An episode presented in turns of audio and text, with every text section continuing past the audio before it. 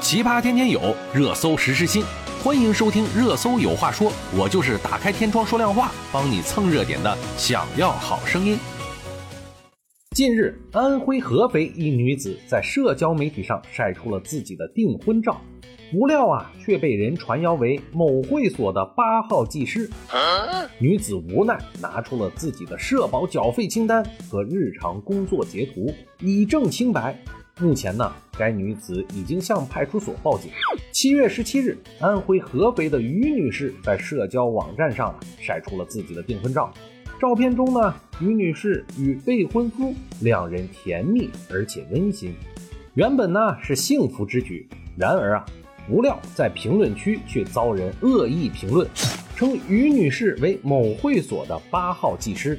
随后更有网友跟风起哄，为自证清白呀。于女士在网上晒出了自己从二零一九年一月至今的社会保险缴纳明细单和日常的工作截图。从于女士贴出的聊天记录可以看到，部分网友已经向于女士道歉，并且呀主动删除了不实言论。但是记者注意到，依然有网友对于女士身份提出了质疑。于女士呢表示已经向合肥当地派出所报警。派出所开具的受案回执单显示，七月十八日，派出所已受理于女士被诽谤一案。十八日晚上，于女士就被造谣一事在网络上做出了公开声明。有网友传言呀，我是某会所八号技师，并且对我进行人身攻击和侮辱诽谤，此事已经对我的精神和生活造成了严重影响。本人已于七月十八日报警处理。警方已证实我并非从事相关工作，在此附上受理记录以及本人日常工作的相关证明。对于造谣诽谤者，我已经进行了取证截图，留待警方处理，后续将依法追究相关人员的法律责任。二十日上午，新闻记者致电网友所说的某会所工作人员，表示已经注意到此事，那个事情是一个谣言，我们没有这样的技师。听说这个事儿呢，对那位女士造成了很不好的影响，当事人也已经报案了。一位与于女士相熟的朋友告诉新闻记者，他与于女士相识已经很久了。网上所谓的会所技师的传言都是假的，于女士有正规的工作。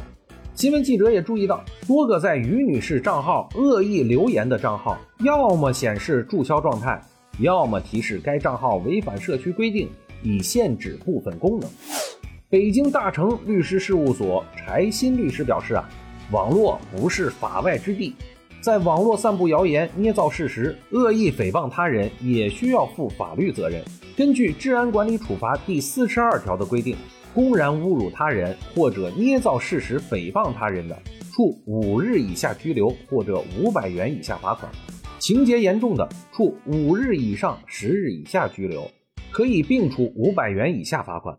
诽谤他人情节恶劣，造成严重后果的，甚至可以构成诽谤罪，依法追究刑事责任。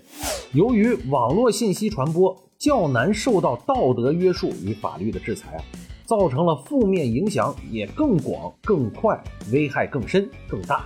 及时预防和管控虚假信息在网络上的传播，对建立和谐安定的网络环境具有重大的意义。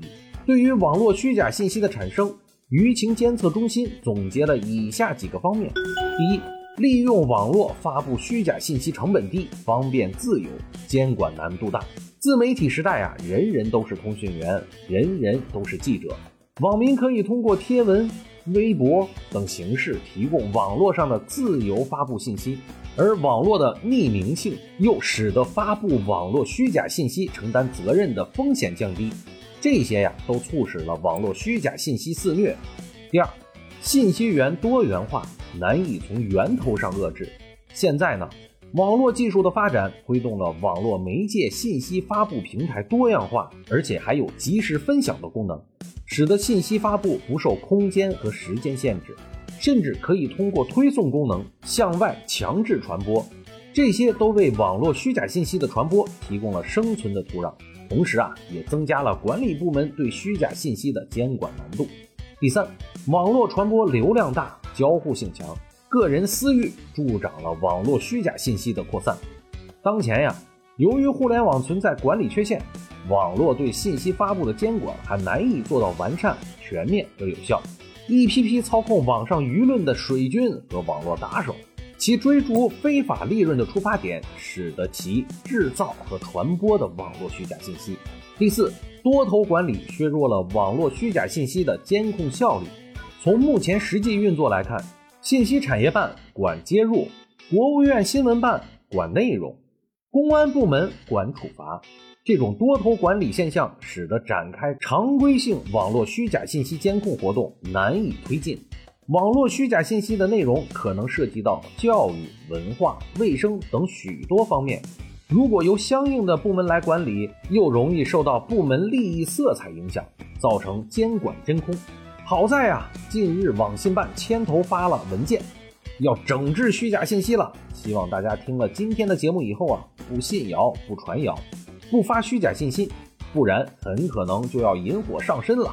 好了，今天我们就说这么多吧，我们明天见。